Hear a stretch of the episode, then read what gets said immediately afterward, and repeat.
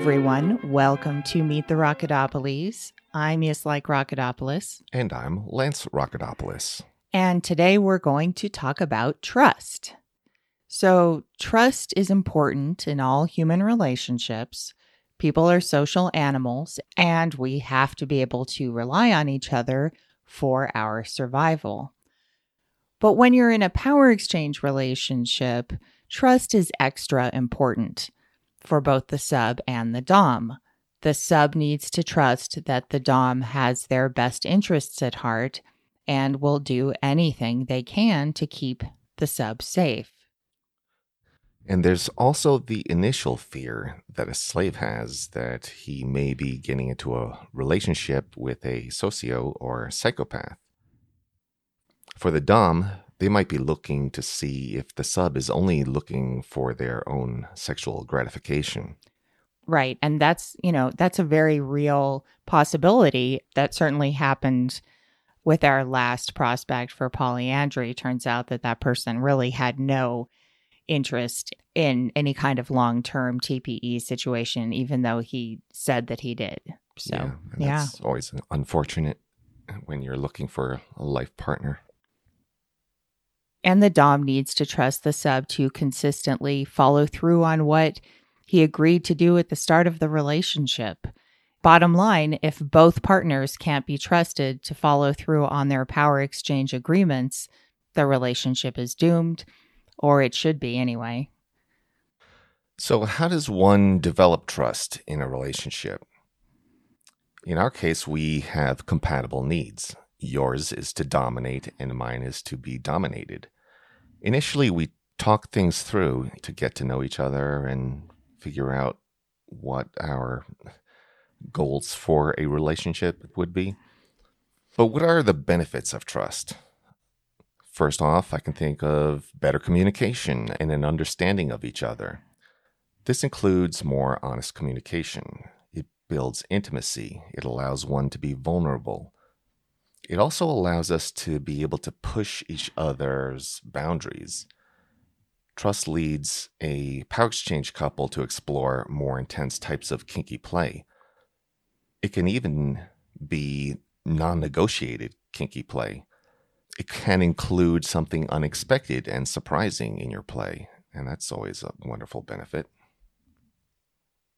Contrary to that element of surprise, there is also predictability of how your partner will react in whatever situation that you find yourself in. Since trust brings that understanding of each other, a Dom generally knows how a sub will react in a certain stressful play situation. Do you find that I am predictable? Um, I don't think so. um, that's one of the joys I get is when you do something unexpected. But I was talking more about like safety issues. That predictability is comforting. Yeah, because I like to be unpredictable. Mm-hmm. Since a young age, I've always wanted to be shocking people out of their initial perceptions of mm-hmm. of who I am. So, what does trust mean to us? I think it is the belief in someone's honesty and integrity that they will act in accordance with who they truly are. Well, some people fundamentally lack honesty and integrity. Can you still trust them? I actually think that I can. I can trust them to be themselves. I've had to work with and socialize with a lot of untrustworthy people over the years. And it just means that I need to remember that I can't rely on them to do what they say they're going to do or be consistent in any way. Uh, so they're reliably unreliable. Unreliable. Yes, like consensual non consent, reliable unreliability. Yeah, I like to give people the benefit of the doubt. It's not that I trust everyone, but I usually give people a lot of opportunities to show themselves for who they are before I judge them to be untrustworthy. So, today we're going to use an article on trust from a website called The Good Men Project. And the article lists 18 quote expressions of trust. Unlike other articles that we've used recently to help structure an episode, This one doesn't flesh out any of the items on the list. It's kind of bare bones. So we aren't going to go through everything on the list, but what we are going to do is go over some of them in much more depth. So the first expression of trust is being compassionate. A definition of compassionate from Merriam Webster is sympathetic consciousness of others' distress together with a desire to alleviate it, to alleviate the stress. It's interesting to me that trust is associated with compassion. Both are positive emotional states, I guess. Of course, they are in a relationship, but I've never put them together. I've never thought of trust and compassion as going together necessarily one certainly doesn't have to trust someone in order to have compassion for them. Have you ever had a friend who was a drug addict? You know, you can still love that person and and help them how you can without necessarily trusting that you, they aren't going to rob you or that they're going to be where they said they were going to be. But maybe it's about how compassion can sometimes make the compassionate more vulnerable. Sure, I definitely feel vulnerable when women cry. And I guess that's why I don't like it when I see a woman crying. Kind of makes me feel a little helpless, but more so, I feel like she's doing that to manipulate me. Um, and I don't like that at all. Uh, you certainly don't need to manipulate me. So with you, it's genuine, and I do have to realize that and be compassionate and try to, you know, get more understanding of what you're going through.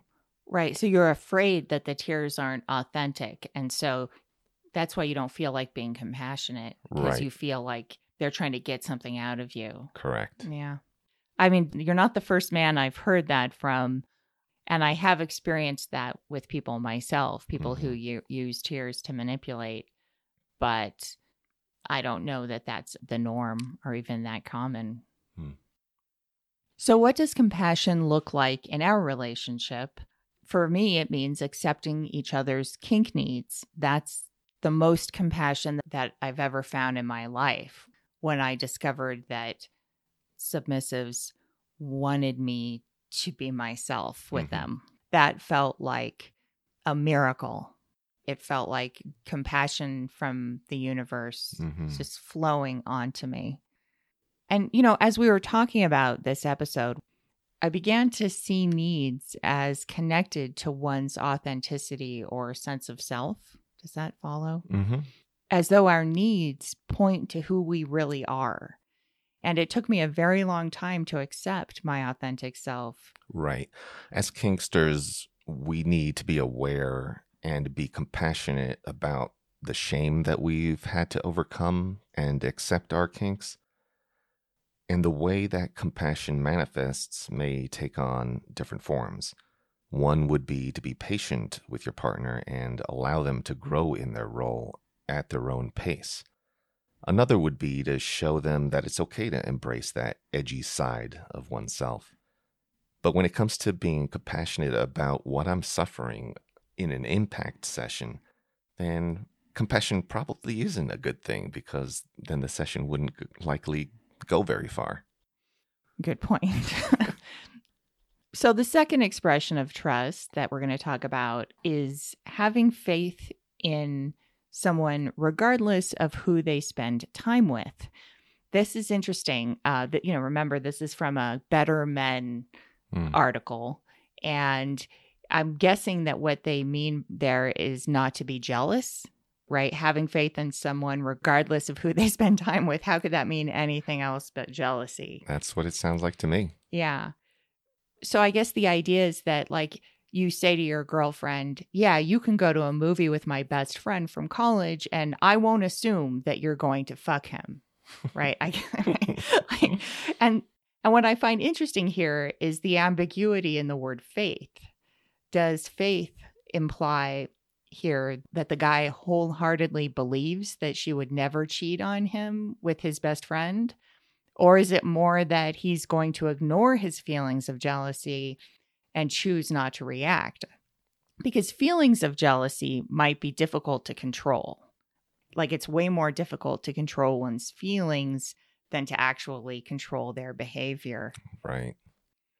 For for me it's real easy as a slave to conceptualize my attitude towards jealousy.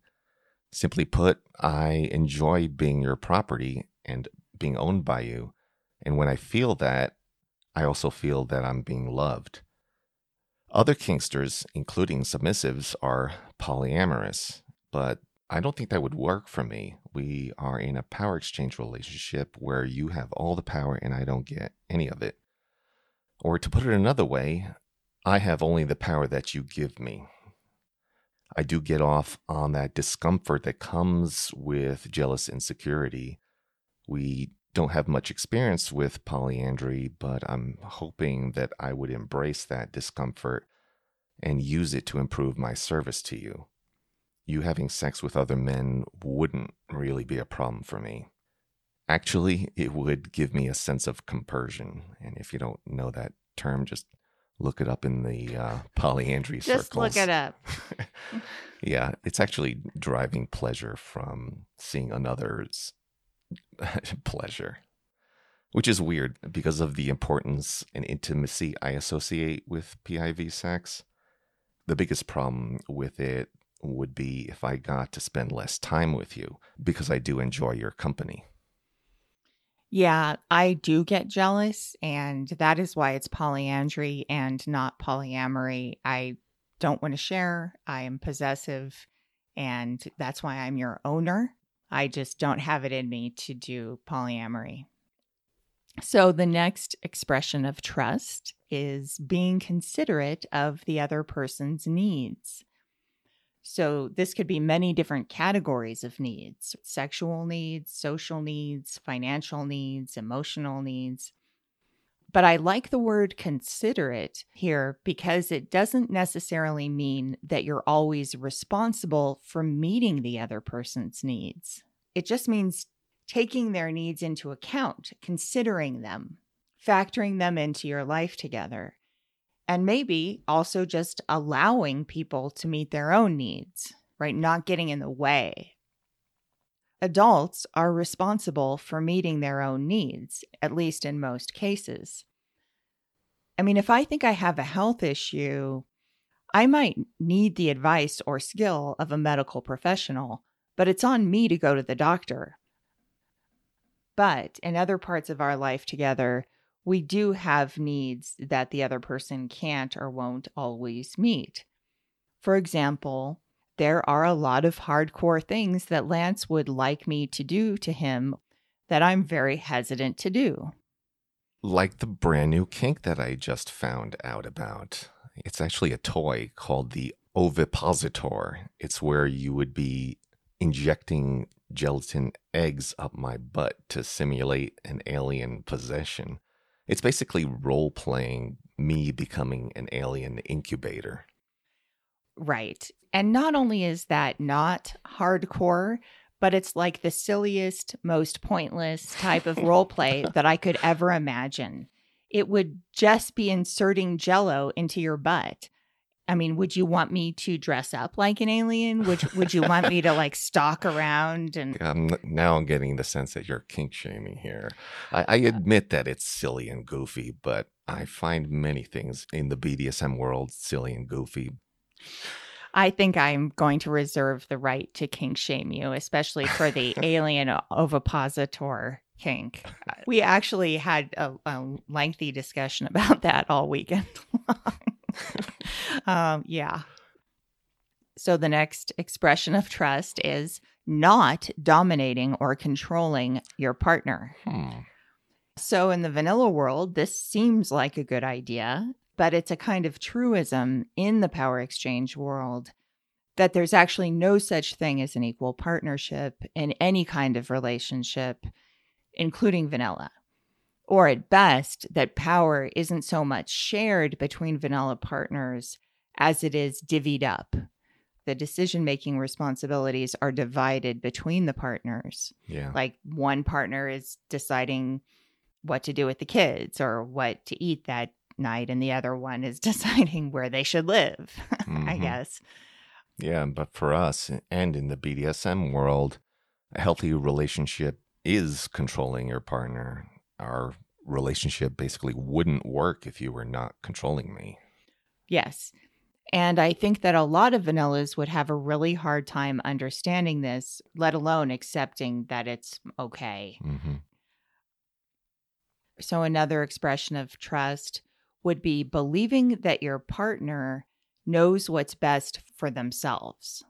This one is interesting because this list does come from an article, especially for men. And so I guess that the idea is that some men think that they know what's best for their female partners or maybe their male partners. Hmm.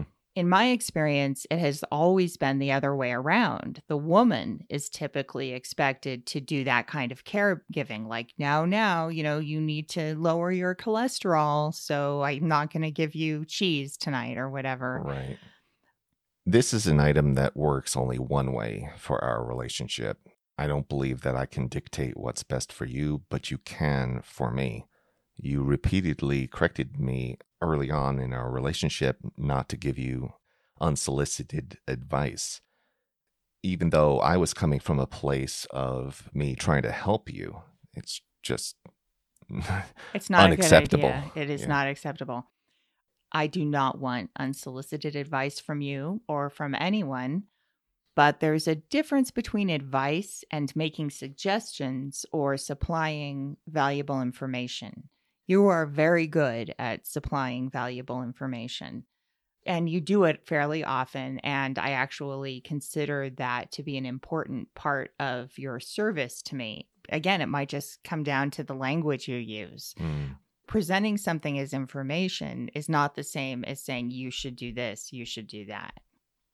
I mean, it's all about context. So the key skill is to be able to pick up on the context clues, which you know, some people can do better than others. And I do think you sometimes have difficulty in picking up on context clues when it comes to things I say and do. But I have the same problem with you. After almost five years of being with you, I'm just now realizing how little I pick up on when it comes to your nonverbal communication. Hmm. I mean, verbally and nonverbally, it's like we're speaking completely different languages still sometimes, not all the time.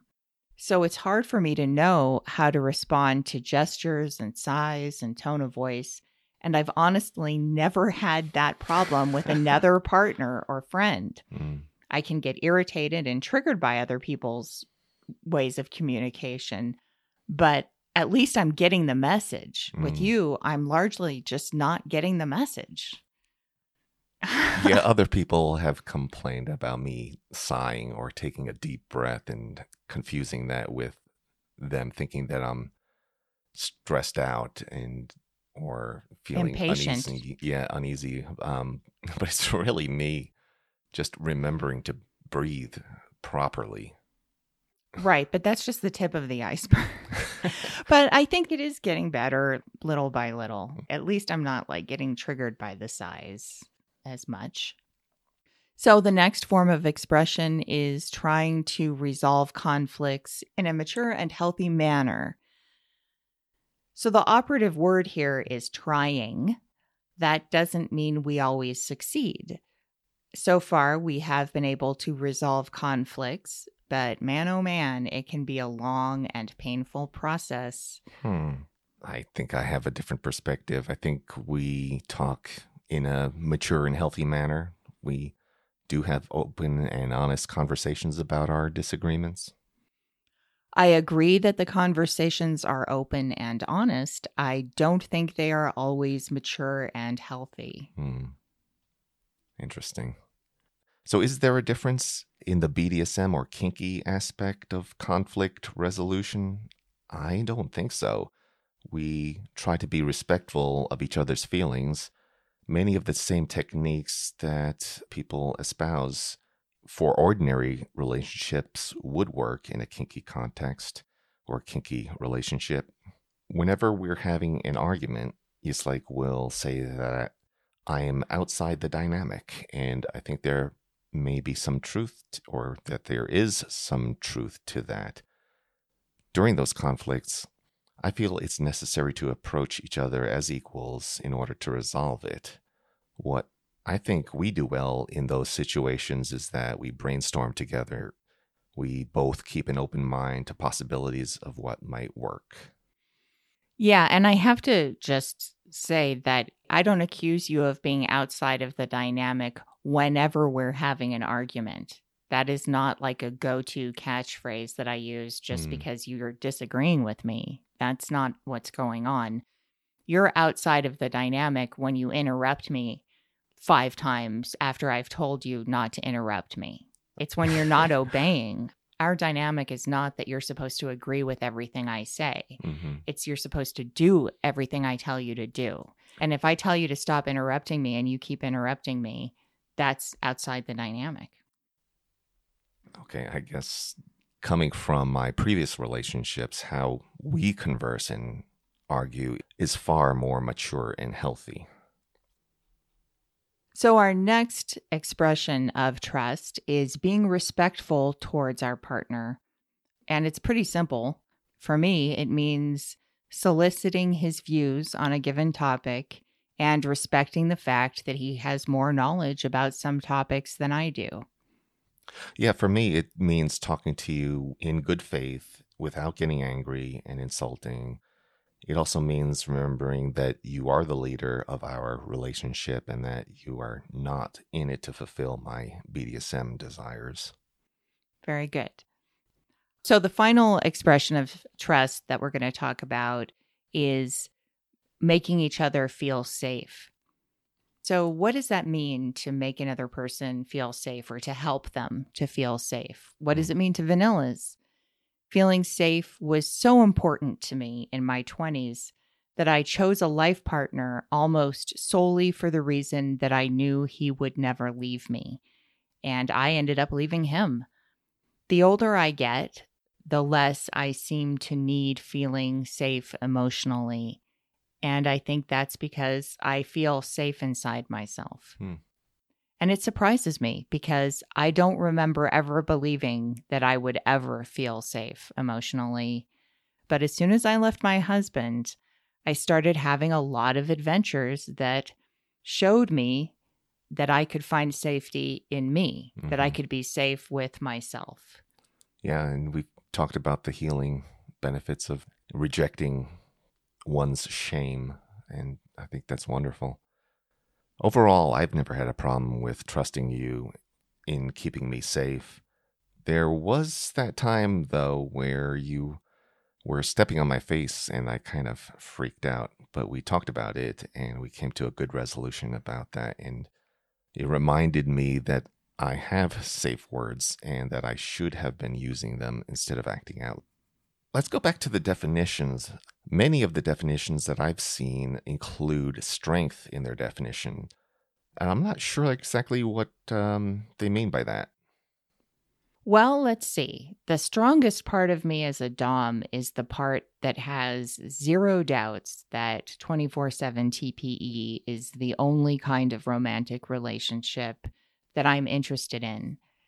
Maybe what is so strong for me there is the fact that there's no ambiguity. Hmm. So, requiring that is a kind of a self care. It's knowing that I don't want any ambiguity in a relationship. Right. Um, so that is strength and self esteem, strength in in self care and self respect. Just accepting the fact that I need full and complete submission. And then there's the part of my certainty about my fitness for my role. And that certainty is knowing that I have to keep growing in the role. I have to keep learning and getting better at it. Like someone may have the calling to be a teacher or a religious leader, but they still have to learn how to do it. So, part of my strength needs to be keeping the faith that this role is right for me, even when I fuck up and when I'm at a complete loss as to what to do in a given situation. And, you know, I mean, I've experienced that very recently, just feeling like I have no idea what to do about this right now. Mhm. And we got through it with your help. Yeah, so it's my turn now to talk about strength as a submissive. why should you trust me? We talk frequently about being our authentic selves, and I think you know that I am a submissive and trust in that fact. You've tested me early on and continue to test my obedience, and I hopefully pass those tests consistently. And I hope you understand that it is a strong need in me to be this way, to be happy. And throughout my life, I've tested and pushed myself to be obedient. Whenever I've had fears, I tend to lean into them and to learn about what is causing that fear. And that includes practicing forced bi, cross dressing. But in my life, it goes beyond sexual things. I do challenge myself constantly. So, this concludes our discussion of trust. Thank you very much for joining us. In our next episode, we will discuss coercive power, the power of threat. Not just physical threat, but all kinds of social, emotional, economic threat. This is one of those types of power that a lot of male subs seem to dream about. So it should be interesting to explore. So until next time, have a great week.